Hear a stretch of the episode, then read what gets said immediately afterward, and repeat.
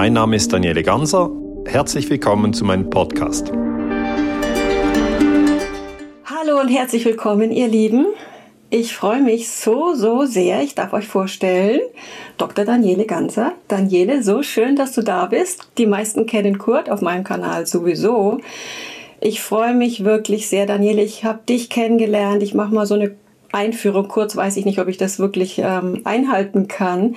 Ich habe dich bei dem ersten Friedenskongress damals in München kennengelernt mit meiner ja. Tochter. Ich kannte dich tatsächlich nicht also nicht vorstellbar, weil wir so ähnliche Ausrichtungen haben, so ähnliche Absichten in der Welt hier sind. Aber ich weiß, dass dich wirklich immer noch, obwohl du so populär jetzt schon geworden und sehr bekannt bist, immer noch sehr viele nicht kennen, in, inklusive Kurt, ähm, der dich tatsächlich auch nicht wirklich so kennt und der auch bewusst, vielleicht mag Kurt dann auch gleich nochmal was sagen, bewusst gar nicht groß jetzt was von dir angeschaut hat oder so. Das ist doch und gut. genau und und du bist du bist Historiker, du bist Friedensforscher. Du hast so wie ich dich jetzt verstanden habe und du korrigierst mich, wenn wenn ich das nicht korrekt sage, ähm, eben auch so wieso wieso führen Menschen eigentlich Krieg? Wieso sind. Menschen eigentlich nicht in Frieden? Und das hat dich ja eigentlich dann zum Historiker gemacht, zu sagen, okay, du erforscht das jetzt mal. Ja. Wie entstehen eigentlich Kriege? Und ja. es sind ja, und was ja toll ist, und das ist das Verbindende ja zwischen uns dreien, du bist nicht nur Friedensforscher, sondern auch Bewusstseinsforscher. Ähm, und, und Kurt und ich ja auch sehr, also dieses zu Bewusstsein kommen und dass es ja nicht nur im Außen darum geht, irgendwie zu sorgen und das zu erforschen, warum sind Kriege und wie kriegen wir das irgendwie wieder in den Frieden, sondern wirklich bei sich selbst anzufangen. Ne? Du hast ja ganz viel jetzt auch mit Achtsamkeit, mit selbst sich beobachten und schauen, was passiert denn eigentlich in mir. Ja. Mag dich vielleicht dann nachher einladen mit dem Bild vom Wasserfall oder egal. Du hast so schöne Zugänge dazu ja auch. Also diese große Ausrichtung, die wir jetzt mal als Thema haben, äußerer innerer Frieden, Aufklärung, was du ja, ja. unglaublich machst als eben als Historiker in dieser Position der Daten, Fakten, ich weiß, bei uns ist das einfach hängen geblieben, das dürfen die nicht. Das ist einfach im Alltagsgespräch bei uns und eben diese, dieses Menschheitsfamilie, dieses Bin mhm. Verbindende. Und ich freue mich einfach so sehr, dass wir drei jetzt hier zusammenkommen ähm, weil wir aus meiner Wahrnehmung so eine gleiche Ausrichtung haben für diese Zeit, für die Menschheitsfamilie, für den Frieden, das zu erforschen wie funktioniert's, was passiert, auch du jetzt mit diesem Kollektiv, ne? ich gebe jetzt viel zu viel vor, ich gebe jetzt mal ab an euch zwei. Und ähm, ja, vielleicht magst du noch mal was zu dir sagen, Daniele, vielleicht noch nur ganz kurz, du hast ja ab 1.1. diesen Jahres ähm, eine Community eröffnet, bin ich so dankbar, dass du das machst. Du hast eine Friedenskarte, dass man sich verbindet. Also da ist ja ganz viel eben auch dieses Zusammenführende. Menschen in dem abzuholen irgendwo und zu begleiten. Ja, ganz intensiv. Ich freue mich auf jeden Fall, dass wir zusammen sind. Ja, Nada, ich möchte auch ganz herzlich danken, dass du ähm, dieses Gespräch organisiert hast ähm, für eigentlich einen Moment, den ich auch wertvoll erachte. Also jeder arbeitet ja so auf seinem Gebiet und manchmal nimmt man vielleicht zu wenig wahr, was der andere schon erarbeitet hat, was schon irgendwie eigentlich schon da ist und äh, was kann ich noch anfügen? Ja, ich bin jetzt hier in der Schweiz. Ich bin 50 Jahre alt. Ich habe äh, zwei Kinder, wohne mit meiner Frau hier in der Nähe von Basel und du hast es eigentlich ganz richtig zusammengefasst. Mich interessiert die Frage, warum, warum töten wir uns? Also als Menschen, warum tun wir es immer wieder? Gerade jetzt ist Krieg in der Ukraine. Wie funktionieren die Medien? Wie werden die Gefühle eigentlich aufgebauscht? Ähm, äh, und äh, wie profitiert die Kriegsindustrie? Wie viel Geld fließt da eigentlich in die falschen Richtungen? Und was wäre möglich, wenn man dieses Geld, es sind jetzt zum Beispiel das amerikanische Verteidigungsbudget ist 800 Milliarden Dollar, äh, wenn man diese 800 Milliarden in Bewusstseinsarbeit ähm, äh, fließen lassen würde.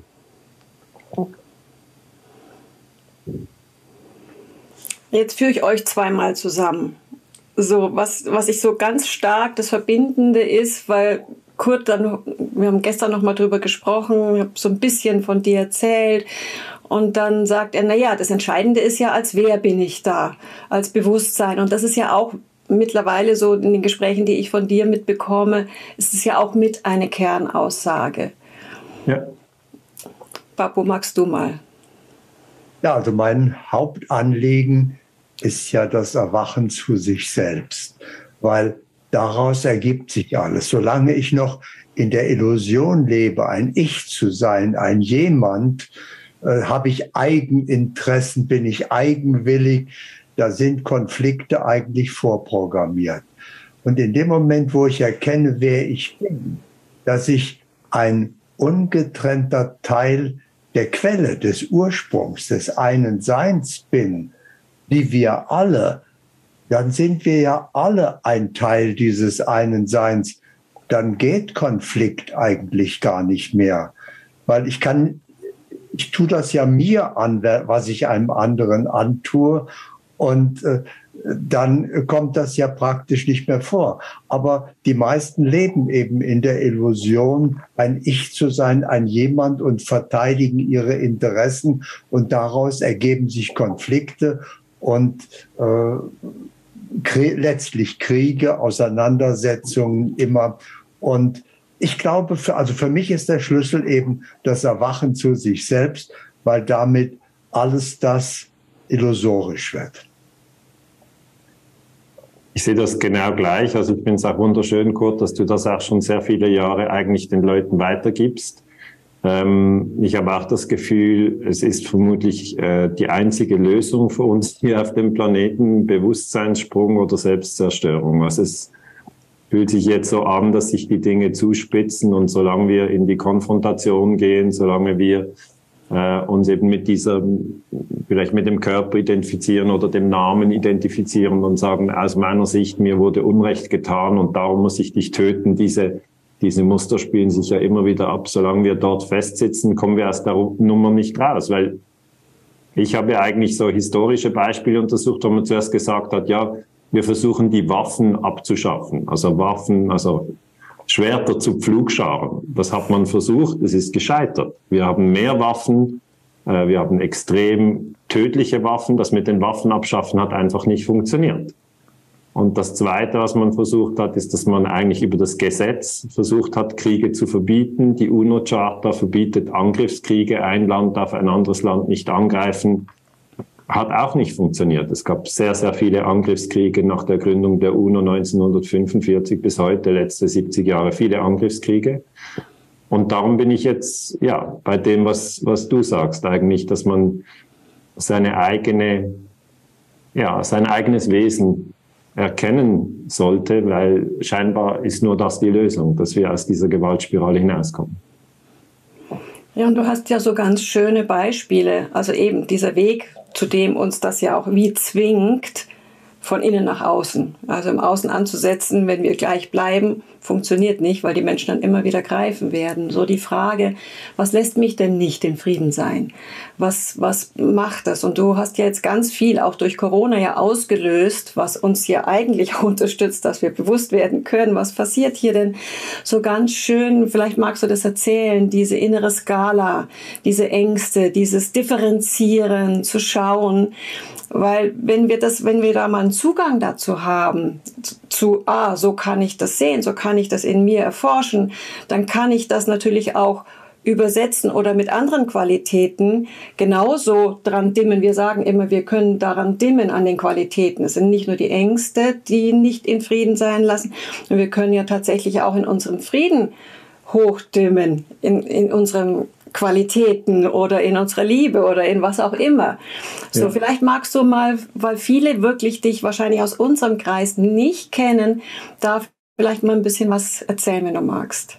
Ja, gerne, Nada. Also das war so, ähm, im 2020, im März 2020 ähm, wurde ja die äh, wurde ja diese Pandemie deklariert und dann äh, konnte ich keine Vorträge mehr halten, wie viele andere, die halt Vorträge halten oder die die Musiker, die auf die Bühne gehen, einfach die eigentlich äh, normalerweise einen vollen Saal haben mit 500 oder mit 1000 Leuten. Wir, wir konnten eigentlich unsere Arbeit nicht mehr machen.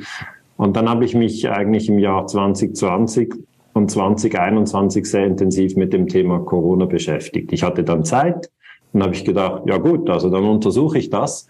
Ähm, und dann habe ich eben gesehen, rein im Diskurs, also im Gespräch hier in der Schweiz, aber in Deutschland und Österreich war es ganz ähnlich, äh, gab es ganz verschiedene Ängste. Die einen hatten sehr Angst äh, vor dem Virus und die haben dann gesagt, ich gehe jetzt nicht in ein Restaurant oder ich gehe jetzt nicht an eine, eine Veranstaltung, wo mehr, mehrere Menschen zusammenkommen, auch 20 Freunde, dann sind die gar nicht gekommen, weil die hatten Angst vor dem Virus.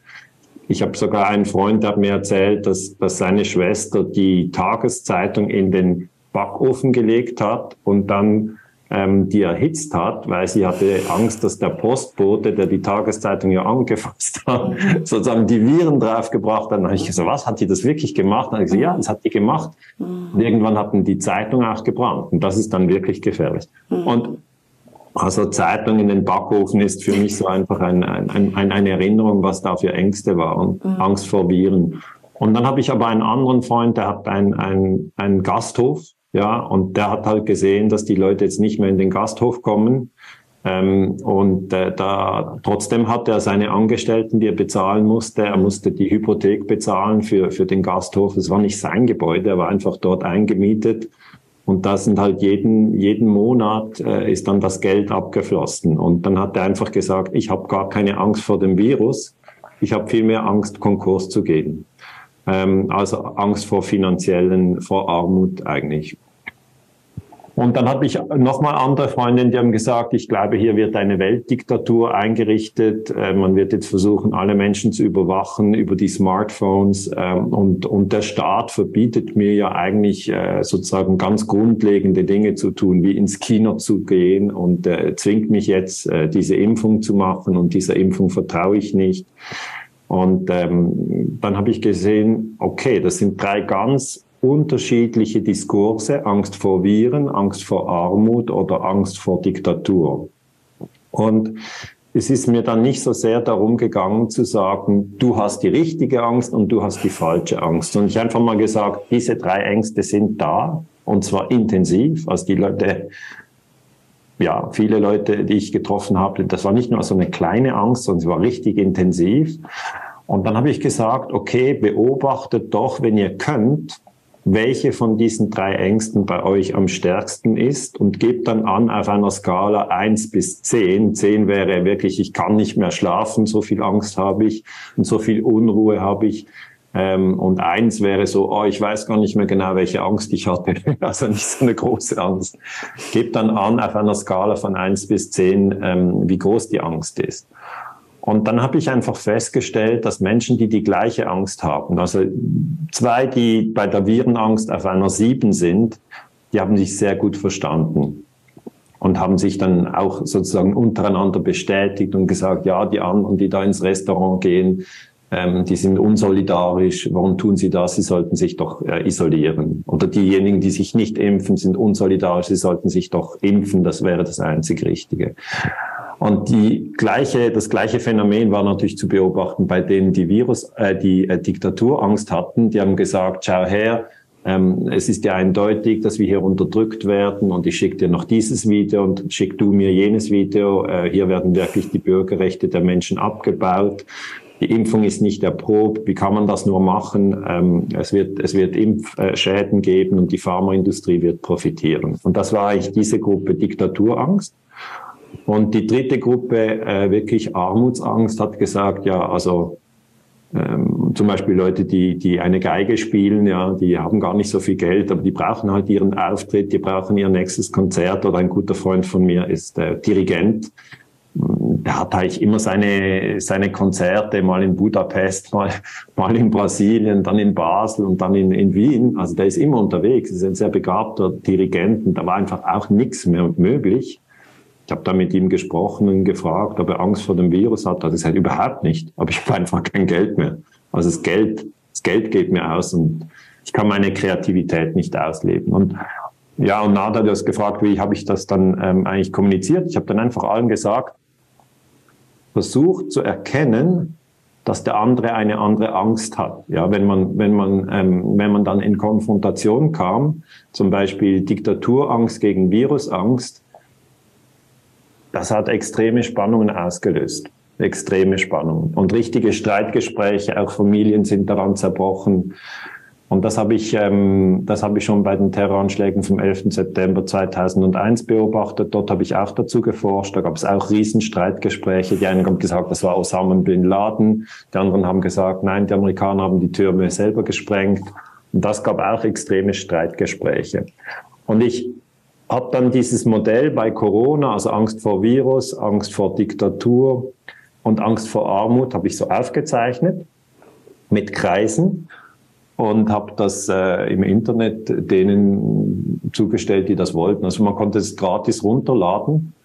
Und dann habe ich als zweites versucht, Brücken zu bauen. Ich habe dann gesagt, sowohl die Geimpften wie die Ungeimpften gehören zur Menschheitsfamilie. Ich persönlich habe mich gegen die Impfung entschieden. Ich bin also ungeimpft. Aber ich habe Freunde, die haben sich für die Impfung entschieden. Die sind also geimpft. Und dann habe ich bei uns gesehen, wir sind eigentlich gut locker damit umgegangen, so im Sinn von jeder macht sein Ding, aber es gab extreme Spannungen in der Gesellschaft. Und dann habe ich also am Bahnhof in Basel große Plakate aufgehängt und im Bahnhof in Bern und am Bahnhof in Zürich. Äh, Geimpfte wie Ungeimpfte gehören zur Menschheitsfamilie. Also ich habe dieses, dieses Wort Menschheitsfamilie genommen, was eigentlich Kurt natürlich bedeutet, wir sind alle das Bewusstsein, das in allem lebt und wir sollten uns eigentlich nicht voneinander trennen. Und ich habe diese drei Ängste genommen, um, um zu versuchen, wieder Brücken zu bauen im Diskurs. Und einige haben mir gesagt, das hat ihnen sehr geholfen. Genau, und du hast ja auch nochmal, um auf diese Skala der Ängste zu kommen, eben, dass man schaut, okay, wo ist mehr, aber selbst wenn man dann schaut, okay, wo ist jetzt meine Angst am stärksten, zu sehen, es hat natürlich einen großen Einfluss die Medien, egal, wird die Angst genährt und geht die Skala hoch. Und was genau. kann ich denn tun, wenn ich das beobachte? Also dieses eben, dieses Reflektieren, dieses Beobachten im Bewusstsein zu schauen, was passiert denn im Mensch? Ja, wir sind Bewusstsein, aber im Menschen äh, passieren ja trotzdem die Dinge und Gedanken oder Gefühle oder alte Themen werden ja entweder genährt und es geht dann hoch oder eben man kann, da hast du ja auch Beispiele, man und das für mich ja immer dieses Auseinander, es, es wirkt auseinandergehend, aber wie kann man es wieder zusammenführen? Wie kann man die Menschheitsfamilie, wie kann man es wieder verbinden? Und vor allen Dingen, wie kann ich es mit mir wieder in diesen Frieden bringen? Ja. Vielleicht könnt ihr da oder du ja. erst mal und dann.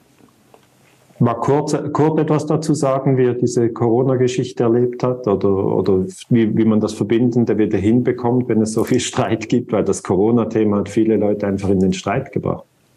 Also ich finde es sehr interessant, dass einmal die, einmal die unterschiedlichen Ängste anzuschauen und zu werten, äh, zu vergleichen, welche Hilfen es da geben kann.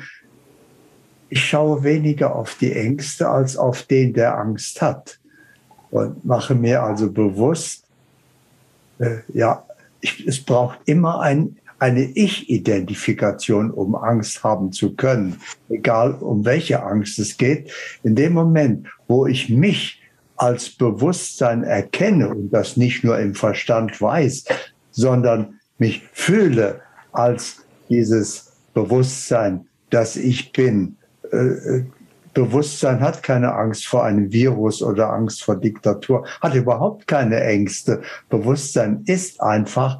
Das heißt also, ich sehe die Lösung und den Schlüssel für die Lösung aller Ängste eben darin zu erkennen, ich bin nicht der, der da Angst hat. Das ist eine Illusion, sondern ich bin in Wirklichkeit äh, ewiges Sein, das hier nur vorübergehend zu Gast ist, um bestimmte Erfahrungen zu machen. Und äh, äh ich habe keine Angst weder vor dem einen noch vor dem anderen. Also es geht mir darum, die Angst oder alle Ängste aufzulösen durch einen Identitätswechsel, indem ich von der Illusion in die Wirklichkeit meines wahren Seins gehe. Also ich denke, das ist wirklich natürlich dieser Quantensprung, wo jetzt einige noch nicht da sind, aber ich habe auch das Gefühl, wenn ich jetzt dir zuhöre, wie du es sagst, Kurt, also wenn man natürlich von einem Bewusstsein, wenn man sich als Bewusstsein sieht und auch sieht, dass das Bewusstsein nicht ausgelöscht wird, wenn der Körper weg ist. Weil das ist, habe ich einfach als große Angst beobachtet bei den Menschen, dass sie sagen, wenn ich den Körper verliere, durch jetzt einen Virus oder, oder durch einen Krieg oder durch Hunger, dann, dann bin ich ja nicht mehr. Ja, das habe ich einfach bei vielen Menschen so wahrgenommen und ich finde es sehr wertvoll, wenn du sagst, ja, also das Bewusstsein ist eigentlich durch den Virus nicht betroffen. Es ist auch durch einen Terroranschlag wie bei 9-11 nicht betroffen. Das Bewusstsein kann nicht ausgelöscht werden. Also so, so sehe ich es ja auch. Ich sehe es ja auch so. Aber ich, ich beobachte einfach im, im täglichen Diskurs, also was eben auf, am Fernsehen läuft, was in der Zeitung läuft und was in der Kneipe diskutiert wird, ja, ist eigentlich sehr oft ähm, irgendwie eine Angst vor, vor, vor dem Tod, dass man, dass man eigentlich den Körper verliert. Äh, also nach den Terroranschlägen vom 11. September ist jetzt schon 20 Jahre her, hatten sehr viele Leute Angst vor einem Terroranschlag, dass sie in einem Zug sind und der Zug in die Luft gesprengt wird oder in einem Flugzeug und das Flugzeug wird in die Luft gesprengt. Dann hatten sie so große Angst, dass sie für einen Krieg waren gegen Afghanistan oder gegen Irak. Also diese, diese Angst vor dem eigenen, vor dem eigenen Tod, glaube ich, haben die Menschen, die Kriegspropaganda produzieren, genommen und immer wieder so dreimal gedreht und dann noch, damit einen neuen Krieg verkauft. Weißt du, wie ich meine? Papo, bist du eingefroren? Nee. Nein, bin nicht eingefroren. Bin ich gefragt? Ja, ja also nach wie vor, wenn wir, äh, wenn wir diese Ängste anschauen, ich gehe immer auf den Ursprung, auf die Quelle los wenn ich Angst habe, meinen Körper zu verlieren, ganz gleich, ob durch einen Terroranschlag oder durch ein Virus, äh, dann ist diese Ursache der Angst ja, dass ich mich mit dem Körper identifiziere, dass ich also glaube, ich bin dieser Körper. Aber wir brauchen ja nur mal auf die Weisheit der Sprache achten. Die sagt uns ja, jeder sagt, ich habe einen Körper ich habe einen Verstand, ich habe eine Persönlichkeit. Also ich bin nicht mein Körper, ich bin nicht der Verstand, ich bin nicht die Persönlichkeit, sondern das habe ich. Also ich bin der Eigentümer, der Nutzer, äh, ich bin der, der das hat. Und dann kann ich also leichter auch mit meinem Verstand den Identitätswechsel vollziehen und erkenne, ah, das habe ich und was ich habe, kann ich ja nicht sein. Ich bin also der, der das hat. Und dann kann ich mich umfühlen, meine Identität und fühle, ach, ich bin ja gar nicht der Körper, sondern ich bin ja der, der den hat. Und für mich ist der Körper eben mein Erdenkleid, das ich hier nur brauche für den Aufenthalt auf der Erde. Aber das bin ich natürlich nicht. Ich bin der Träger. Und indem ich also so meine, mein Selbstbild verändere, lösen sich diese Ängste auf. Dann kann ich, bin ich also immer noch, wenn ich den Körper verliere oder äh, egal durch was, sondern ich bin Bewusstsein. Und Bewusstsein ist nicht abhängig von der Existenz eines Körpers. Ich bin vollkommenes ewiges Sein. Und wenn ich mich als das fühle, dann ist es nicht mehr möglich, irgendwelche Ängste zu haben. Ich, ich, sehe das genau gleich. Na, da wirst du dich einbringen. Also ich denke auch, dass eigentlich, wenn man diese Sicht hat, dass man sagt, ja, eigentlich das Bewusstsein ist ja nicht, nicht es kann nicht ausgelöscht werden, dann äh, fallen die Ängste eigentlich ab. Aber ich beobachte natürlich in der, in der realen Welt draußen, wie ich sie jetzt studiere als Historiker, beobachte ich sehr viele Ängste. Und dann bedeutet das für mich, dass die meisten Menschen es nicht so sehen wie, wie Kurt und ich. Ja, dass sie sagen, ja, ich bin Bewusstsein und darum muss ich keine Angst haben. Also ich habe das Gefühl, meiner Meinung nach, das ist eine Minderheitsposition. Also es kann sein, dass es auf dem auf deinem YouTube-Kanal jetzt natürlich so ist, dass das natürlich Leute, die, die, die euch zuhören, für die ist das völlig klar. Aber ich sehe einfach in vielen Gesprächen, dass sie sagen, was, Bewusstsein, ich soll Bewusstsein sein. Nein, ich, bin doch der Peter Müller und ich habe doch diesen Körper und ich muss jetzt schauen, wie ich morgen meine Rechnungen bezahle. Weißt du, es ist so ein, ich frage mich, wie viele Menschen sehen das schon so? in dieser Art. Äh, lässt sich das abschätzen? Das würde mich interessieren.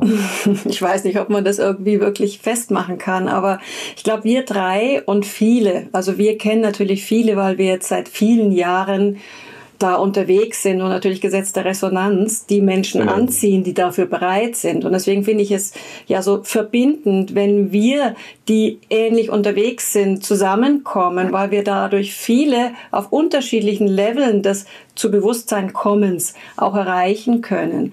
Ich glaube, wir drei sind, sind völlig da d'accord, dass der wahre Frieden, der ewig anhaltende Frieden natürlich im Bewusstsein ist, weil da, da ist Frieden, da ist Stille, da genau. ist, da ist es. Und dass natürlich in der Persönlichkeit, im Menschen, im Identifiziertsein fast nicht wirklich Frieden sein kann, weil das Ich einfach anders sieht als das andere Ich. Und das hast du ja auch in deinen Gesprächen gesagt, hinter allen Ängsten letztendlich, das hast du jetzt auch nochmal wiederholt, die Angst ist, nicht mehr zu existieren. Und die ist eben in dem Ego, die ist in der Persönlichkeit, die ist, wenn ich glaube, ich bin die Form, ich bin der Mensch, ich bin das, was ich denke, ich bin mhm. meine, ich, ich identifiziere mich damit. Und das, da ist aus meiner Erforschung niemals wirklich anhaltender Frieden möglich. Also schon, wir können natürlich, und das ist so, was, was wir jetzt auch mit, mit den Menschen, die, die eher in unseren Feldern sind, auch wirklich miteinander erleben, dass es die Möglichkeit gibt, in jedem Moment, egal was ist, Ja zu sagen und einfach mit dem, was ist, wirklich zufrieden zu sein. Also zu erkennen, das ist meine Entscheidung. Ich kann es wirklich, ich kann jetzt einfach entscheiden, auch wenn mein Ego schreit, auch wenn, wenn da ganz viele Sachen vielleicht getriggert werden. Es liegt in diesem Moment in meiner Entscheidung, zufrieden oder in Frieden damit zu sein. So, und ich glaube, wir sind ja alle drei und es sind ja viele. Also ich erlebe, dass wir viele sind, die Eben, hier wir sind. Viele. Wir wissen einfach nicht, wie viele. Wir, nein, aber jeder, der, der, der zu Bewusstsein kommt, zählt. Du hast ja zum Beispiel das auch, dass du das erforscht hast mit diesem Kollektiven. Mhm. Dass du erforscht hast, was passiert denn? Dieses, dieses, wie hast du es genannt? Ich habe mir tatsächlich, ich habe noch nie so viel mehr aufgeschrieben, dieses kollektive Bewusstsein. Mhm. Das heißt, dass ähm, dass dieses, und du hast, vielleicht magst du das sagen, deine, deine unterschiedlichen Schritte, ne? dieses, dieses äh, Ausschließen aus der Menschheitsfamilie, abwerten und so. Aber wir können das natürlich auch nutzen, andersrum.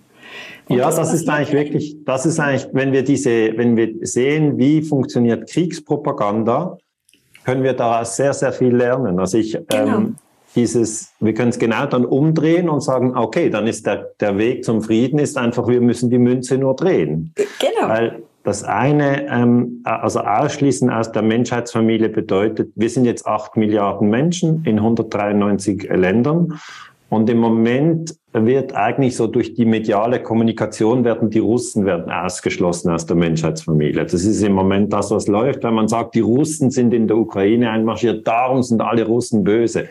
Also das ist ja wieder äh, ein völliger Irrsinn. Es gibt 150 Millionen Russen. Wie sollen jetzt alle 150 Millionen Russen plötzlich böse sein? Das kann ja nicht sein. Wenn man schon nur ein bisschen nachdenkt, merkt man, das stimmt nicht. Mhm. Oder dann sagt man umgekehrt, ah, alle Ukrainer müssen ausgeschlossen werden auf der Menschheitsfamilie, weil die haben ja einen Bürgerkrieg gemacht äh, von 2014 bis 2022, was die russische Invasion äh, angeht. Und sagt, nein, auch das macht doch überhaupt keinen Sinn. Es sind ja 40 Millionen Menschen in der Ukraine.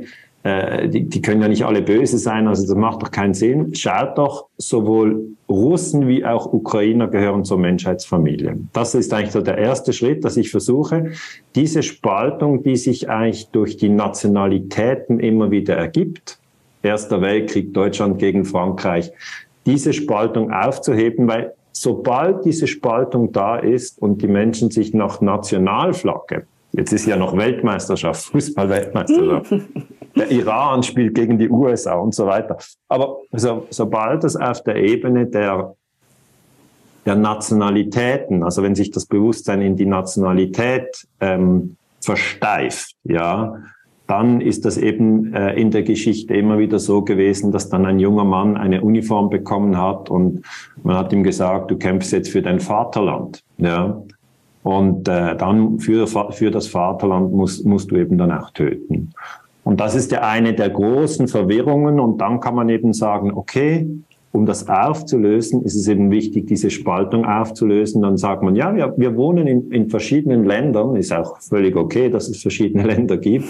Aber da nehme ich als Gegenbewegung eben diesen Begriff Menschheitsfamilie, sage ich immer, alle gehören zur Menschheitsfamilie, sowohl Putin wie auch Zelenskis, alle Russen, auch Joe Biden in den USA oder Annalena Baerbock, die deutsche Außenministerin, auch wenn man sich vielleicht aufregt, dass sie Waffen liefert in die Ukraine, was ich zum Beispiel tue, ich reg mich dann auf, denke, wie kann sie nur? Aber äh, trotzdem sage ich mir dann, sie gehört zur Menschheitsfamilie, weil es war sehr oft dieses Spalten abwerten, töten. Das war eigentlich immer diese Abfolge, auch im Dritten Reich, äh, als die Juden getötet wurden, wurde ja zuerst gespalten zwischen Juden und Nichtjuden, also zwei Gruppen.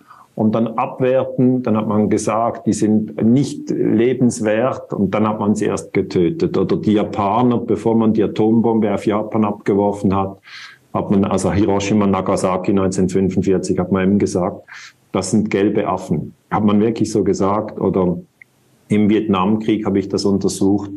Äh, da hat man gesagt, die Vietnamesen sind Termiten. Und Termiten kann man ja auch zertreten. Also du siehst, na, da es ist immer das Gleiche, dieses Spalten, Abwerten und dann Töten. Und dann wäre eben die Gegenbewegung wäre eben ähm, Einheit sehen, ja, so wie es Kurt gesagt hat und so wie du es sagst und so wie ich es ja auch sehe. Also wir sehen, wir sehen ja in allen die Einheit und dann eben das Verbindende, versuchen immer wieder an dieses Verbindende zu erinnern und zu sagen, ja, wir sind doch alle Bewusstsein, wir, wir gehören doch alle zur Menschheitsfamilie, dann geht die Energie wie in die Gegenrichtung. Ich ich weiß nicht, genau. wie ihr das seht, aber das ist so meine. Genau, vielleicht da nur noch ergänzen, weil du ja neben diesen Abspalten und Abwerten dann diese, diese Gruppen bilden.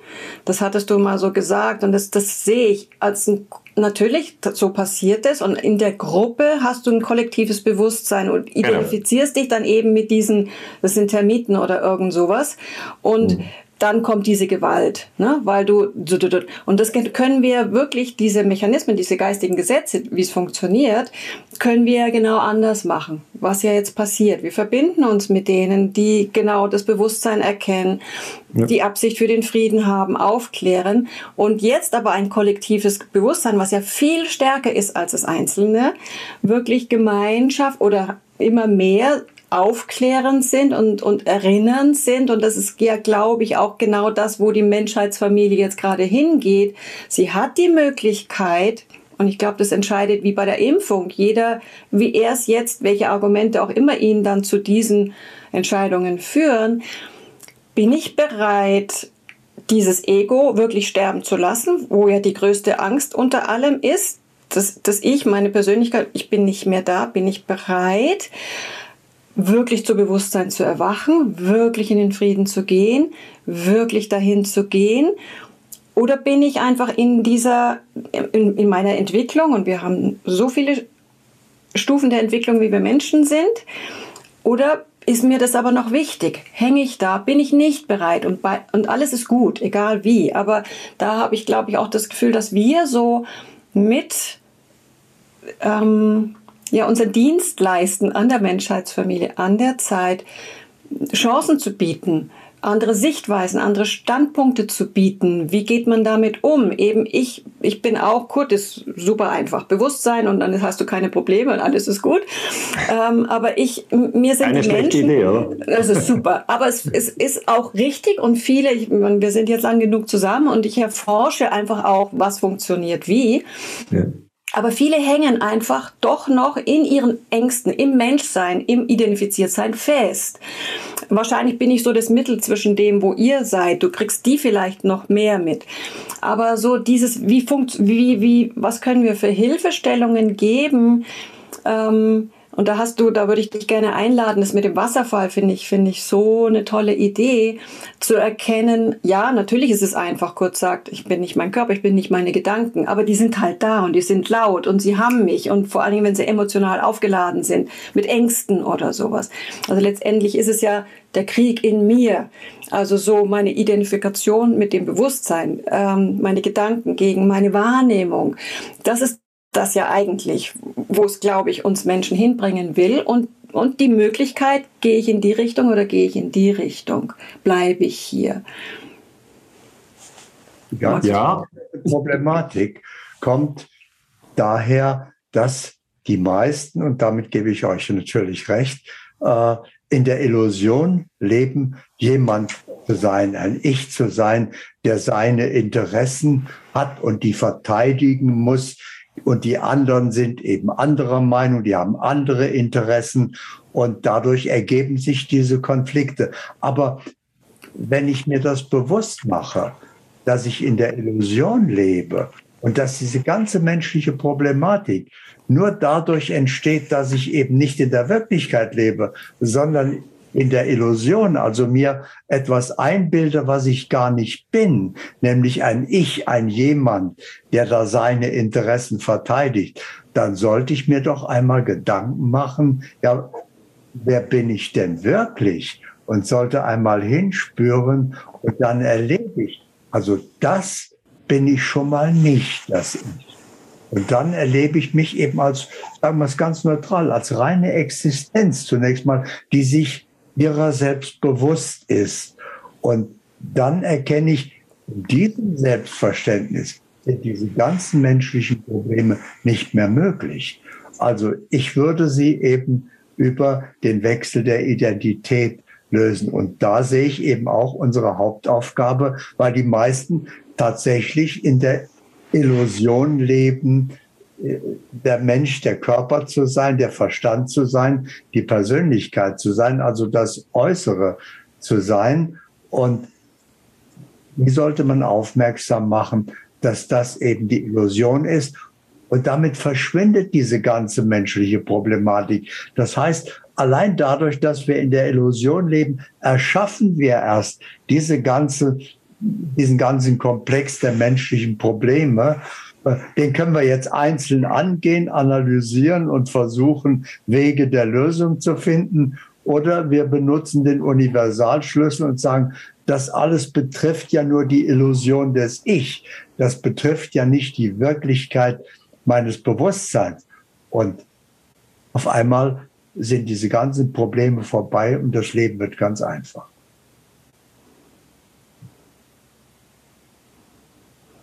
Magst du trotzdem den Wasserfall vorstellen? Ja, ja weil, weil, weil es Nein, ist ja ich, finde das, ich finde das richtig, äh, was Kurt sagt. Dass er sagt, ja, wir können jetzt in den Details äh, jeden Stein drehen oder wir nehmen den Universalschlüssel und erkennen, dass wir Bewusstsein sind. Und ich bin natürlich auch für den Universalschlüssel eigentlich. Das ist eigentlich immer der schnelle oder das, das direkte äh, Erkennen und Erwachen. Ich, ich habe einfach dann bemerkt, dass viele Leute sehr Mühe haben, überhaupt zu unterscheiden zwischen was sind denn meine Gedanken, was sind meine Gefühle und was ist das Bewusstsein. Und da habe ich den Wasserfall als Bild genommen. Soll ich, darf ich das erklären? Ja, total gerne eben. Weil der Universalschluss ist für viele halt nicht immer greifbar, sondern da kommt halt irgendeiner und sagt halt irgendwas, was dem ich nicht gefällt und die Reaktion ist da. Yeah. Gerne, gerne den Wasserfall. Ähm, also ich habe ja sehr lange eigentlich diese Kriegslügen untersucht, immer wieder auch die Kriege untersucht und das hat mich dann eigentlich doch auch sehr traurig gemacht, weil es doch sehr viel Leid ist. Äh, und dann war es für mich notwendig, eigentlich mich selber zu stabilisieren. Es ging gar nicht um die Welt, sondern es ging um mich selber. Und das ist ja meistens bei bei allen Menschen so, dass sie irgendwo einen Punkt erreichen, wo sie merken, ich muss mich selber stabilisieren und sie finden tatsächlich in der Illusion keine Stabilität, sondern nur im Bewusstsein. Und bei mir war das so, dass ich mich dann äh, in, für das Thema Achtsamkeit interessiert habe. Ich habe meinen Weg, ich habe sehr viele Bücher von Eckhart Tolle gelesen, fand ich sehr interessant. Ich habe auch andere Bücher äh, ge gelesen und es gibt ja eigentlich diese Lehrer, so wie jetzt Kurt einer ist, gibt es eigentlich verschiedene Lehrer, die schon da sind und die erzählen eigentlich immer wieder, ja, das ist eine Illusion, ja, wenn wir uns, wenn wir uns aufregen oder es ist Illusion, wenn wir glauben, dieser Körper hält für immer, das ist alles Illusion. Und manchmal denken wir, ja, ja, es kann sein, vielleicht ist eine Illusion, aber ich, ich, ich spüre es gerade so intensiv. Genau. Fühlt sich irgendwie noch gut an. Ich fahre jetzt mit dem Snowboard im Tiefschnee mhm. äh, da runter und es glitzert und stäubt. Also vielleicht ist es eine Illusion, aber ist toll. Ja, ist toll, ist gut gemacht. äh, und dann, ähm, gerade wenn es, wenn es gut läuft im Leben, ich glaube, hat man nicht so viel Anreiz, jetzt unbedingt äh, der Frage nachzugehen, ob man Bewusstsein ist oder nicht. Aber ich glaube, wenn die Schmerzen zunehmen, wenn, wenn, wenn, man, wenn man vielleicht auch die Ängste, wenn die stärker werden, dann macht es vielleicht Sinn. Oder wenn, wenn jemand stirbt, den man gern hat, ähm, dann fragt man sich, ja, ist jetzt, ist jetzt diese Person weg? Also der Körper ist ja eindeutig weg, oder, oder ist sie noch da? Und dann kommen eigentlich diese grundlegenden Weisheitsfragen kommen ja dann. Und eben bei mir kam es über das Studium dieser ganzen Konflikte. Das ist doch, das war dann schon irgendwann ist das, wäre das bedrückend geworden. Und dann habe hab ich mich in die Achtsamkeitsschulung reingegeben und eine, ein bekanntes, sehr altes Bild, es ist nicht von mir, aber ich habe es einfach sozusagen aufgenommen und gebe es gerne weiter, ist ein Bild, dass man sagt, stell dir einen Wasserfall vor, wo das Wasser runterläuft und es ist eigentlich vergleichbar, wie wenn das deine Gedanken sind oder deine Gefühle. Wir haben jeden Tag haben wir Gedanken, wir haben Gefühle, es ist, es ist nicht zu verhindern. Also schon in, in den nächsten fünf Stunden werden wir Gedanken und Gefühle haben. Wir wissen noch nicht genau welche, aber es werden Gedanken und Gefühle da sein. Und dann ähm, ist das Bild so, dass wenn man sich unter dieses Wasser stellt und das Wasser fällt einem auf den Kopf und es fällt auf den Körper, ist das am Anfang angenehm. Denkt man, ah, das ist wie eine Dusche. Aber mit der Zeit, wenn man sich total mit seinen Gedanken und Gefühlen identifiziert, ist es eben letztendlich so, dass ein negatives Gefühl einem immer nach unten ziehen wird, ein positives Gefühl wird einem immer nach oben ziehen, ein Gedanke kann einem sofort in Aufregung versetzen und als ich das gelesen habe, habe ich gesagt, genau das wird gemacht mit der Kriegspropaganda. Dort, dort ist man darauf angewiesen, dass der Mensch sich zu 100 Prozent mit seinen Gedanken und Gefühlen identifiziert. Weil da ging ja 2003 der amerikanische Außenminister Colin Powell vor den UNO-Sicherheitsrat und hat gesagt, Saddam Hussein hat Massenvernichtungswaffen und hat so ein kleines weißes Fläschchen hingehalten und dann stand es äh, auf ARD und ZDF und Süddeutsche Zeitung und NZZ und überall. Und dann haben es die Leute über ihre Augen und Ohren in den Kopf bekommen und dann hatten sie diese Gedanken und dann hatten sie diese Ängste. Und nur weil das Kollektivbewusstsein über die Medien so äh, eigentlich beeinflusst werden kann, ähm, werden dann die Kriege geführt. Ja? Also die Kriege werden dem Volk auch verkauft. Und dann habe ich gesagt, ja gut, aber man kann eigentlich auch die Gedanken und Gefühle beobachten und das würde bedeuten, man stellt sich in eine schützende Bucht hinter dem Wasserfall. Also hier geht das Wasser runter. Es ist nicht aufzuhalten. Wir denken und fühlen und denken und fühlen, mal gut, mal schlecht. Das ist ein endloses Karussell. Aber in dieser schützenden Bucht hinten können wir eigentlich unsere Gedanken und Gefühle beobachten. Und dort sollten wir uns immer wieder hinbegeben. Also ich mache das wirklich auch persönlich, dass ich immer wieder sage, okay, jetzt beobachte ich meine Gedanken, jetzt beobachte ich meine Gefühle. Und dann erkenne ich, dass ich nicht die Gedanken bin, dass ich nicht die Gefühle bin, sondern das formlose Bewusstsein, in dem sie aufsteigen und wieder vergehen. Und das ist für mich ein, ein sehr praktischer Ansatz, den ich auf meiner Entwicklungsstufe einfach brauche, weil manchmal, manchmal rege ich mich richtig auf und denke, das kann doch nicht sein. Äh, und das sind, äh, das sind schon Kleinigkeiten. Also wenn ich mit dem Auto im Stau stehe und eigentlich zu einem Vortrag hinfahre, dann rege ich mich auf. Und dann denke ich, ja, was ist jetzt los, Daniele? Jetzt hast du doch gerade vorher irgendwie die große Achtsamkeits- und Bewusstseinsweisheit äh, studiert und jetzt, jetzt, jetzt ist schon wieder Ende Ende der großen Weisheit. und dann muss ich ein bisschen lachen über mich selber und sage, ja, scheinbar reicht ein Stau, ähm, um, um hier sozusagen äh, Unruhe zu produzieren. Die Unruhe, dann gehe ich da genau rein. Ich sitze ja dann in meinem Auto und es geht keinen Meter vorwärts. Ich erzähle das noch nada, wie dann mein, meine Wasserfallübung geht. Immerhin gehe ich dann nach innen. Ja, ich schreie nicht raus und sage, fahrt mal weg und was seid ihr für Idioten, sondern ich schweige und richte die Achtsamkeit nach innen und, und schaue hin und sage, was ist es denn? Dann frage ich immer noch, was ist es denn? Und dann irgendwann kommt so, ja, ich habe Angst, dass ich zu spät komme. Okay, kommt irgendeine Angst. Ich komme zu spät zum Vortrag, da sind 500 Leute im Raum, die warten und ich stehe im Stau De facto bin ich noch nie zu spät gekommen zu einem Vortrag. Noch nie. Aber die Angst kommt. Und dann sage ich, ja, gut, aber kannst jetzt auch nichts ändern. Jetzt ist mal der Stau. Also ob du jetzt Angst hast oder nicht, da, da bewegt sich im Moment einfach gerade gar nichts. Es wohl irgendwie ein Unfall oder so. Jetzt stehst du halt. Und dann gehe ich in diese beobachtende Haltung und sage mir dann schon, so wie Kurt es auch sagt, ja, also ich bin Bewusstsein, ich muss mich jetzt auch nicht zu stark identifizieren mit dieser gegebenen Situation. Ich kann ja einfach in der Beobachterhaltung sein. Und dann ist das Bewusstsein, ja, wie Kurt sagt, im Frieden, aber mein Ego sitzt im Auto und regt sich auf. Ja. Und dann habe ich so zwischen diesen habe ich dann eine, äh, so eine, eine, eine, eine Übung, eine, ein Übungsfeld, würde ich jetzt mal sagen. Aber ich, das Bild vom Wasserfall ist wirklich eines meiner Lieblingsbilder. Ähm, stell dich hinter den Wasserfall bedeutet für mich eigentlich, ähm, beobachte de, deine Gedanken und Gefühle äh, und erkenne, dass du nicht die Gedanken bist und dass du auch nicht die Gefühle bist, sondern dass du das Bewusstsein bist, in dem alles aufsteigt und auch wieder vergeht. Ja, ich mag solche. So, Papu? Ich finde das Bild mit dem Wasserfall wunderbar und das kann auch eine große Hilfe sein.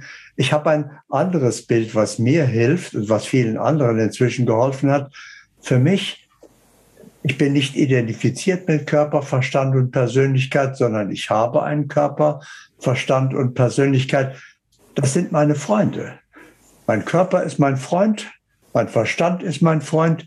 Die sind nicht immer meiner Meinung die haben eine eigene Meinung und das ist völlig in Ordnung. Dann kann ich das akzeptieren, weil da bin ich ja nicht mehr damit identifiziert. Ich kann seine Begründung anhören, warum der Verstand dieser Meinung ist, warum das Ego seine Interessen verteidigt und so weiter. Aber ich bin der Beobachter.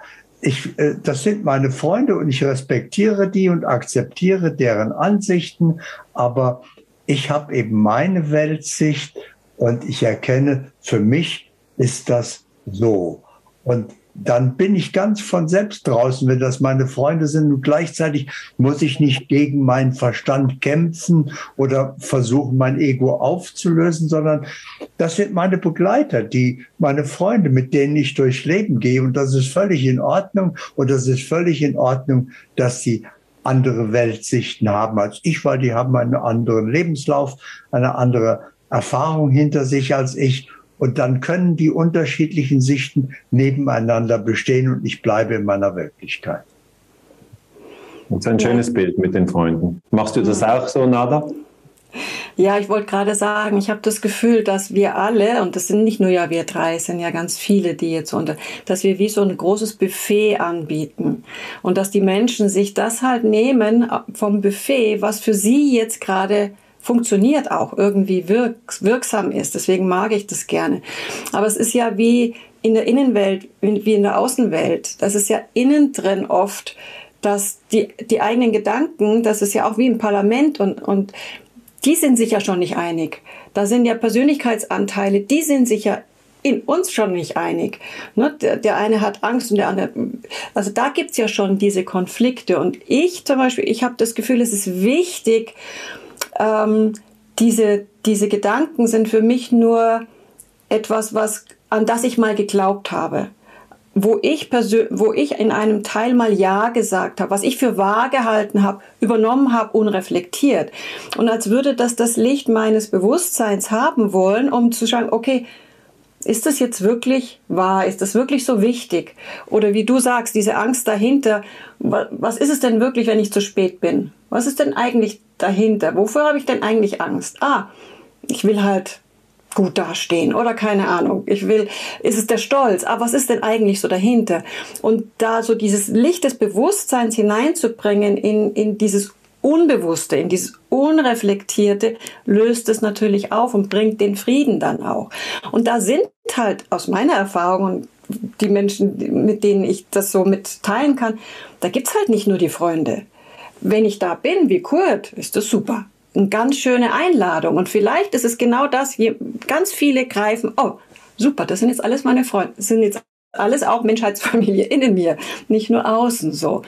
Aber wenn, also eben wenn dieser Wasserfall, den finde ich so genial, weil es eben oft Sachen sind, die sind noch geladen mit Emotionen, die sind einfach noch, da habe ich wie eben einen Standpunkt bezogen aus einer bestimmten Sichtweise. Und oft ist da dieser innere Konflikt. Ne, wie du sagst, Mensch, jetzt war ich doch gerade und jetzt kommt wieder so ein, so ein Ärger auf und die machen einfach nicht das, was ich will. Bis man dann sicher auf die Schliche kommt, ja, Moment mal, der hat überhaupt, wie komme ich darauf, dass der so, so sein soll, wie ich jetzt das glaube, dass es mir gut tut oder so. Also ich glaube schon, dass die meisten Menschen, die zurzeit auf diesem Planeten sind, diese Gänsefüßchen Bewusstseinsarbeit haben, also dieses Licht des Bewusstseins ins Unbewusste zu bringen. Erforschen nicht nur außen, sondern eben, wie funktioniert das? Was, was triggert mich eigentlich? Was bringt mich immer wieder in mm, sowas, in den Unfrieden? Und da ist jetzt so die große Einladung, wir sind schon richtig lang nämlich im Gespräch. So für mich ist immer diese Lösungsansätze, Einladung jetzt auch an euch, wie, wie komme ich denn, weil oft ist es ja der Konflikt mit mir selbst, ne, was du vorhin auch gesagt hast, Daniele, dieses ich fühle mich nicht in Ordnung, ich bin vielleicht nicht gut oder ich mag das nicht, dass ich mich aufrege. Ich will doch in Frieden sein und ich will doch in Liebe sein, aber es gelingt mir halt nicht immer. Und dann das Gefühl, es ist nicht in Ordnung, ich muss was ändern, ich, ich, scha ich schaffe es nicht. Also so diese inneren Konflikte, wie können, wie können wir jetzt anbieten auf dem Buffet, vielleicht haben wir da noch ein paar Zutaten, auch Menschen zu unterstützen, so diesen Frieden in sich oder eben zufrieden, auch mit sich selbst und mit dem, was ist. Egal, ob es jetzt außen oder innen ist. Und dieses kollektive Bewusstsein dadurch zu nähren, ähm, das ist ein Unterschied. Jeder einzelne Gedanke, jeder einzelne Moment, jedes einzelne Fühlen macht einen Unterschied für alles. Und da vielleicht die Einladung nochmal an euch, ob ihr da so Dessert Zutaten fürs Buffet noch habt. Kurt, magst du zuerst? Ja, ich kann mich nur wiederholen. Für mich erscheint die Lösung ganz einfach. Sobald ich den Stecker der Identifikation gezogen habe mit meinem Verstand und dem Körper, dann äh, verwende ich auch nicht mehr die Sprache. Ich denke oder ich habe die Gefühle. Nein, ich habe, ich Bewusstsein hat keine Gedanken. Ich Bewusstsein nimmt wahr. Mein Freund, der Verstand, der macht sich gerade Sorgen um die Zukunft. Und mein Freund, der Körper, der fühlt gerade das und das. Aber ich unterscheide das auch schon in der Sprache, dass ich mich nicht mehr damit identifiziere, sondern das sind die Gedanken und die Sorgen und die Gefühle meiner Freunde, die ich respektiere, die mich begleiten. Aber gleichzeitig fühle ich als Bewusstsein, ich habe keine Gedanken, ich brauche die nicht. Ich habe auch keine Meinung. Äh, Meinung heißt, ich weiß es nicht genau, sondern Bewusstsein nimmt ja wahr. Das ist die, die, das natürliche Wesen des Bewusstseins. Bewusstsein nimmt einfach wahr, was ist. Und der Verstand kann sich irren. Das weiß er auch und das macht er auch oft genug. Aber die Wahrnehmung kann sich nicht irren.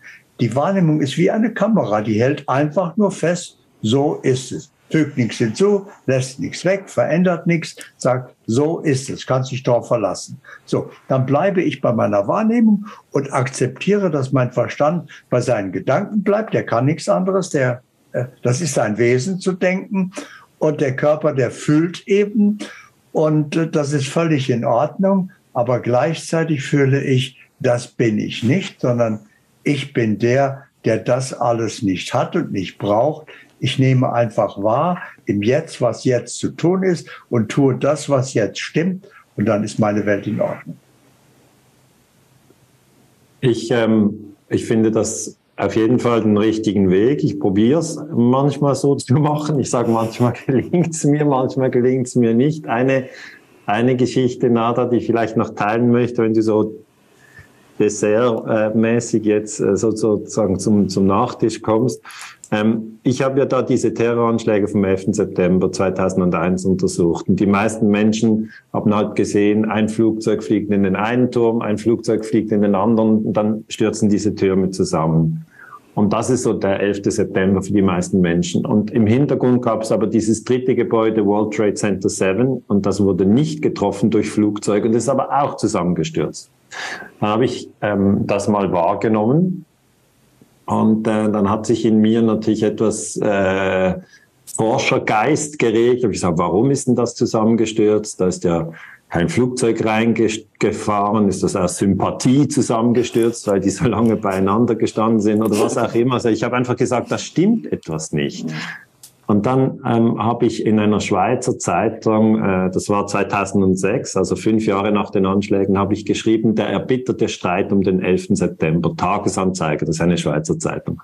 Und dann hat sofort die amerikanische Botschaft interveniert und gesagt, ja, Herr Ganser ist ein Verschwörungstheoretiker.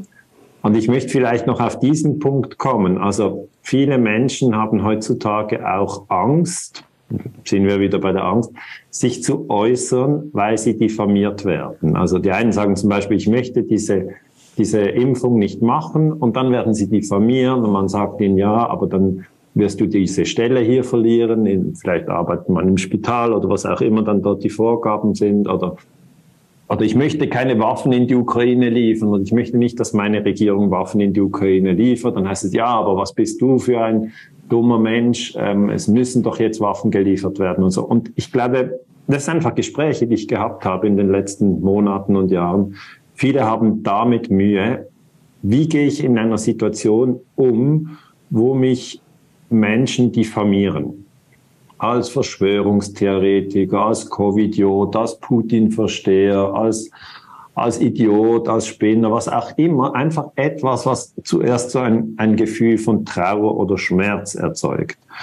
Und da habe ich einfach über die Jahre sehr viel Übung und dann würde ich vielleicht als Dessert das äh, noch mitgeben wollen, um das, wenn das noch Platz hat, kann ich das ja, noch erzählen? Auf jeden Fall, natürlich. Okay, also wie gehe ich persönlich mit Diffamierung um?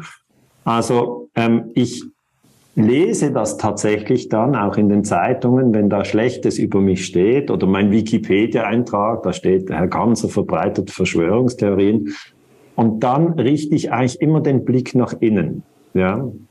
Und dann schaue ich tatsächlich dort an, was löst es aus? Und es löst immer, es löst keine Freude aus. Das muss man einfach mal sagen. Es ist niemand, der sich der sich speziell freut, äh, wenn jetzt die, die, die, die, die Schwester oder die Mutter oder der Bruder gesagt hat, du bist ein Idiot. Ja, das, was du machst, ist falsch. Also jemand aus dem engeren Umfeld, äh, wenn sie die etwas sagen, das, das, das trifft uns Menschen immer. Und dann gehe ich aber immer nach innen Okay, ich gehe nicht in die Argumentation und spreche auf den anderen ein und sage ihm, nein, aber so ist es doch nicht und du musst deine Meinung ändern und so weiter, sondern die erste Übung ist immer Schweigen. Die zweite Übung ist nach innen gehen, also man hat immer noch die Augen offen, aber eigentlich könnte man sie auch schließen und man beobachtet, was sind da Gefühle und Gedanken. Und die sind dann sehr, sehr aufgewühlt ähm, äh, gerade bei Diffamierungen sind sie sehr aufgewühlt. Wenn man, wenn man heftig diffamiert wird, äh, ich sage dann, die Gedanken, die Gefühle, eben entweder der Wasserfall oder wie das Meer, ja, oder ein See. Und in diesem Fall tobt der Sturm.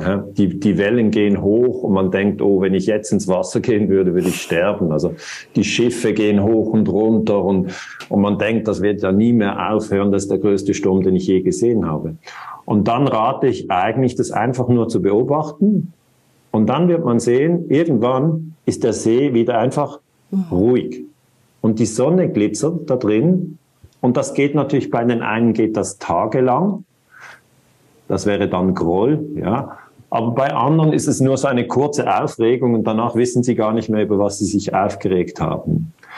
Aber das finde ich ein sehr schönes Bild von diesem, von diesem stürmischen See. Also das, das Wasser wäre halt wirklich eigentlich das, die Gedanken und die Gefühle. Und man ist in dem Moment verletzt, dass die Gefühle sind verletzt. Kurt würde jetzt wieder sagen, ja, meine Freunde sind aufgeregt, ich bin nicht aufgeregt. aber, aber es ist tatsächlich so. Der Verstand, äh, ein guter Freund, aber manchmal ein schwieriger Kollege, ist extrem aufgeregt, wenn er diffamiert wird, äh, tendiert dazu zu argumentieren, zu widerlegen, zu sprechen, was auch immer. Ähm, und dann gehe ich wirklich in Schweigen. Und das Zweite, was ich dann mache, ist, ich gehe viel in die Natur. Und dann gehe ich einfach durch den Wald, ja, vielleicht mit meiner Frau, die noch mehr diese Idee hat, komm, wir gehen ein, ein Stück durch den Wald.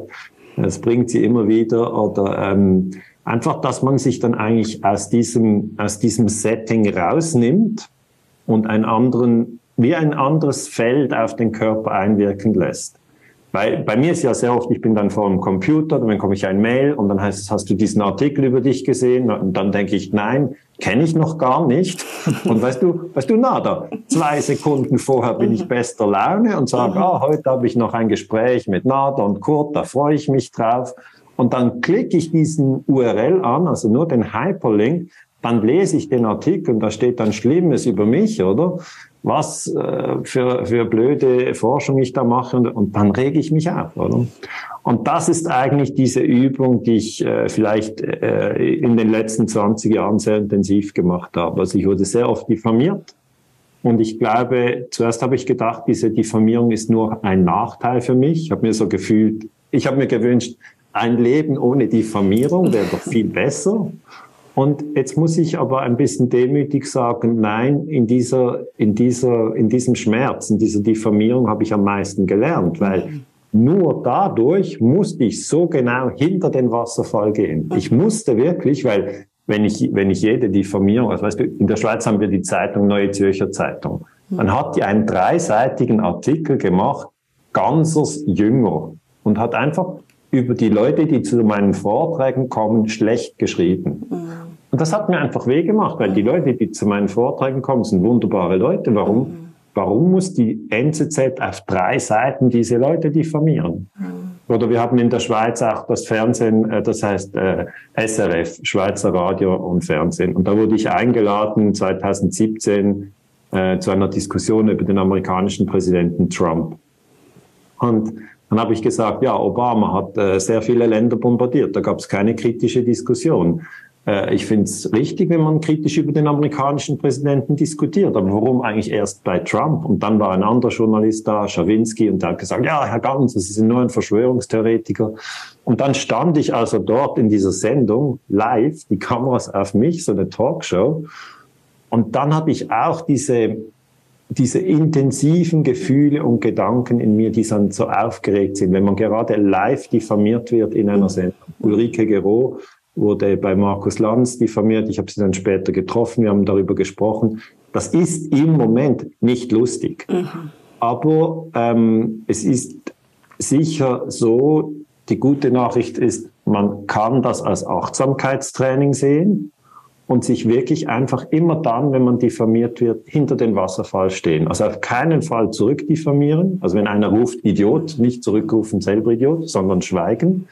Und zweiter Trick ist wirklich sich gerade dann daran zu erinnern, dass man eigentlich formloses Bewusstsein ist und dass dieses formlose Bewusstsein in keiner Weise beschädigt wird. Es kann nicht beschädigt werden. Ähm, es, es äh, weder durch Kugeln, die den Körper natürlich äh, durch, durchsieben und töten können, aber das Bewusstsein kann nicht getötet werden. Und das Bewusstsein kann auch nicht sozusagen in Aufruhr gebracht werden, weil es ist schon einfach friedlich von der Art, es nur auf dieser unteren Ebene, kurz sagt, diese Freunde, die Gedanken und die Gefühle, die, die können in Aufruhr gehen. Und diese, dieses Training vielleicht, wie gehe ich mit Diffamierung um? Ich glaube, das ist für, für viele im Moment wichtig, ähm, äh, weil sie halt das erleben, dass sie diffamiert werden und das vielleicht im Moment als Nachteil sehen. Und ich würde sagen, äh, seht es nicht nur als Nachteil, äh, es ist äh, ein sehr intensives Training und da kann man eigentlich Achtsamkeit sehr intensiv üben. Hm, Was würde Familien sagen? Mhm. Ich mag aber dann auch noch ein Dessert dazustellen. Papo? Ja. Äh, bei Diffamierung, was ja auch in meinem Leben vorkommt gelegentlich, äh, mache ich mir einfach bewusst, egal was der andere sagt, das verändert mich ja überhaupt nicht. Wenn der andere sagt, du Idiot, kann ich hinspüren und sagen, ich bin ja jetzt nicht dümmer geworden. Ich weiß nicht weniger als vorher. Es hat sich bei mir überhaupt nichts geändert. Das ist nur die Meinung des anderen. Und da respektiere ich eben, dass der andere eine andere Sicht der Dinge hat. Das heißt, es betrifft mich dann nicht mehr. Und dann trifft es mich auch nicht mehr. Gut, mein Ego ist dann, schmollt dann schon ein bisschen, sagt, ja, der müsste doch, könnte doch wenigstens und so weiter. Aber nein, äh, der hat einfach diese Sicht und für ihn ist das seine Wahrheit. Aber mhm. mich hat das überhaupt nicht beschädigt. Mich hat das überhaupt nicht verändert. Das heißt, egal welche, was der andere sagt, jede Diffamierung betrifft mich ja nicht. Zeigt nur, wo der andere steht und wie der andere die Welt sieht und sein Leben erlebt. Ja. Ja, und ich mag vielleicht ein vielleicht eher weibliches Dessert noch dazu stellen, ähm, weil für mich und mir hilft das sehr, weil was passiert, wenn ich das, wenn ich diffamiert werde? Ich habe so das Gefühl, ich werde nicht geliebt. Und aus meiner aus meiner Erforschung habe ich das Gefühl, das Sein, das Bewusstsein ist nicht nichts, auch wenn, wenn da nicht wirklich was ist. Aber in unserer Natur sind wir eigentlich Liebe. Und egal was auftaucht, ruft oder möchte eigentlich geliebt werden. Wir natürlich erst recht. Und wann immer Liebe fehlt, ist diese Reaktion da. Aber die jetzt nicht mehr zu erwarten, dass die von außen kommt, sondern dass wir ja die Möglichkeit haben, in Liebe damit zu sein. Also jetzt nicht nur Freunde, sondern in dem Moment habe ich bemerkt, bin ich nicht in Liebe mit dem, der mich da kritisiert oder, oder auf mich losgeht. Oder das sind so viele Kleinigkeiten. Wenn, wenn ich da eine Achtsamkeit habe, was bringt mich aus der Liebe? Ist es die Mücke, die mich nervt? Ist es ein Artikel? Ist es, dass die Krieg führen? Ist es, dass die anderer Meinung sind? Und mir hilft es so sehr, letztendlich will alles geliebt werden. Die Mücke, die, die, die auch die Liebe nicht haben, sonst würden sie sich nicht so verhalten. Alle, die Krieg führen und dagegen sind, das kommt niemals aus der Liebe. Kann ich, bin ich bereit, egal was da ist, in Liebe damit zu sein. Und das sind wir. In unserem Ursprung sind wir, aus meiner Wahrnehmung, sind wir Liebe. Und dieses Gespräch wird auch am vierten Advent dann auf meinem Kanal auf jeden Fall oder, äh, veröffentlicht werden. Und für mich ist genau in dieser Zeit jetzt so groß der Ruf, Frieden ja, aber auch nach Liebe. Wenn du sagst Menschheitsfamilie, Daniele, dann ist es ja, kann ich in Liebe mit allen sein, auch wenn sie so anders sind, auch wenn ich sie vielleicht überhaupt nicht verstehe. Also erforschen, verstehen, finde ich, bin auch so ein Forscher. Aber Kurt hat immer gesagt, Frauen kann man nicht verstehen, aber man kann Verständnis für sie haben. Und so können wir vielleicht nicht alle verstehen, nicht alle Standpunkte. Warum reagiert der so? warum verhält er sich? Warum mhm. verhalte ich mich so? Aber ich kann in Liebe damit sein. Und das ist für mich so die große, also das ist so mein, zu gucken, okay, mh, hm, wieder nicht, wenn der da eben Stau macht und mh, hm, warum kann er nicht und so, kann ich trotzdem in Liebe damit sein. Und dann löst sich hier alles. Auch, auch also selbst mit Schmerz, Krankheiten, egal was, in dem Moment, wo ich in Liebe damit, das ist das Verbindende, das ist das, da löst sich letztendlich alles auf, weil aus meiner Wahrnehmung und, und wie ich es spüre, sind wir das. Und dann sind wir wieder in unserer Natur zusammen. Ja, sehr schön. Also ich sehe das auch so, dass es jetzt wirklich wieder Zeit ist, Brücken zu bauen, Verbindungen wieder zu stärken, weil diese Corona-Zeit war schon sehr anstrengend, würde ich jetzt mal behaupten. Das hat viele entzweit und jetzt diese Zeit mit, mit dem Krieg in der Ukraine oder vielleicht Ängste von Geldentwertung, Inflation oder Energiekrise, Erdgasmangel, was auch immer. Also die Ängste, da sehe ich wie kein Ende. Also es, es ist wie fast eine Angst jagt die nächste. Und ich würde einfach ganz persönlich, wenn man kann, entscheiden, bei welcher Angst mache ich mit, ja, wenn mir vielleicht langweilig ist oder wo gönne ich mir eine Pause, weil wenn man jede Angst mitmacht, wird man sich einfach erschöpfen und ich glaube, das wird auch zu sehr viel Trennung führen, also eben Familien zerbrechen, Firmen gehen zum Teil dann auch Konkurs, man hat, man hat das Geld nicht mehr, die Energiekosten gehen zu hoch und so weiter. Die, die Dinge sind schon ziemlich heftig. Aber letzten Endes ähm, braucht es dann wieder einen, einen Moment, wo man aufeinander zugeht. Gerade Geimpfte und Ungeimpfte, das ist ja noch nicht wirklich, so wie ich es beobachte, aufgearbeitet. Es gibt mhm. auch Impfschäden. Das ist also wirklich ein schwieriges Thema. Mhm.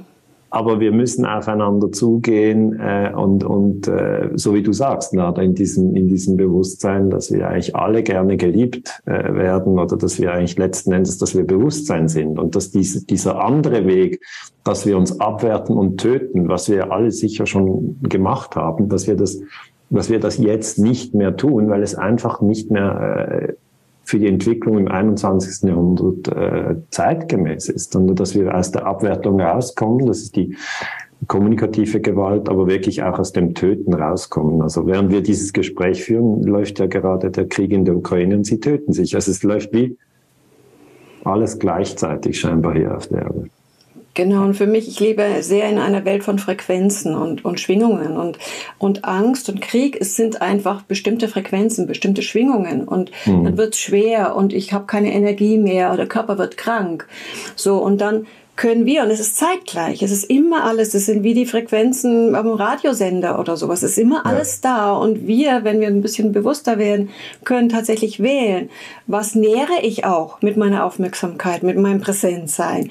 Mhm. Ne? Lass ich, und, und das bringst du auch mit der Achtsamkeit, achtsam sein, eben was ich lese, was ich höre, womit ich mich umgebe, mit den Menschen, mit den Medien und was nährt mich denn in der Qualität, die ich bevorzuge, wie Frieden oder zu Bewusstsein, was lässt mich präsenter sein. Und das ist zeitgleich und das ist gut wenn wir eben immer mehr auch in den Frequenzen, auch wenn da andere Frequenzen bespielt werden. Und auch dieses kollektive wieder, wir haben so eine lange, lange aber ist egal.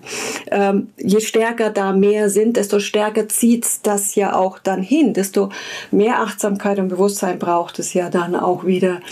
Sagen, okay, und, und trotzdem können wir das machen. Habt ihr noch einen Abschlusssatz oder haben wir? Ja, ich das wollte das zur Liebe sagen. Ich bin genau deiner Meinung. Die Lösung ist die Liebe. Aber wir sind nicht hier, um geliebt zu werden. Wir sind hier, um zu lieben. Und darin löst sich alles auf. Genau, weil die Sehnsucht, geliebt zu werden, ist ja nur, weil wir die Liebe sind und deswegen ja dann auf der Suche sind, bis wir erkennen, dass wir sie sind. Dann ja, ich wollte mich einfach auch bedanken für das schöne Gespräch, dass du das äh, eingerichtet hast, Nada. Es passt wohl jetzt auch in diese Zeit, dass das Jahr endet und es kommen die Rauhnächte und man geht vielleicht ein bisschen in sich hinein und überlegt sich, mit welchen Menschen habe ich welche Gespräche geführt im, im letzten Jahr, das jetzt ausklingt, was kommt im neuen Jahr. Und ja, ich, ich fand es ein schönes Gespräch und ich möchte auch dir, Kurt, äh, herzlich danken, hat mich gefreut dass wir uns zumindest jetzt über Zoom mal äh, kennenlernen konnten. Ja, und ich hatte, wir, wir sind ja schon seit einigen Monaten in Kontakt und ich weiß auch, dass alles in einer größeren Ordnung ist. Deswegen war mir auch klar, wenn es sein will, dann kommt es zum richtigen Zeitpunkt, wie du sagst, jetzt in eine Zeit, wo wir wirklich reflektieren können, wo wir schauen können, sind es wirklich nur meine Gedanken und eine Bewertung, die ich vielleicht gar nicht mehr so sehe, die mich mit anderen nicht zusammenführt, sondern trennt. Und ja, ihr Lieben, unter dem Video, wenn ihr auf mehr klickt, seht ihr die Links zum, zu Daniele mit der Webseite und also ich, auch wenn ich sie nicht so sehr nutze, ich, ich finde das eine ganz tolle äh, Initiative, diese Community eben Menschen zusammenzubringen. Danke. Also ich lade euch ein, man, man hat mehr Kontakt mit Daniele, du bietest wirklich für die Community immer wieder was an und ähm, und ich finde, ja, darum geht's, dass wir uns finden, die ähnlich sind, uns unter, unterstützen und Wege finden auf dem großen Buffet. Ich danke euch zweien von ganzem, ganzem Herzen. Danke, Daniele, für deine für dein Wirken, für dein Aufklären, für dein Sein, für dein Menschsein und Bewusstsein sein, so beides. Ja, ich danke euch auch. Vielen Dank. Dankeschön und ciao, ihr Lieben. Gesegnete Weihnachten.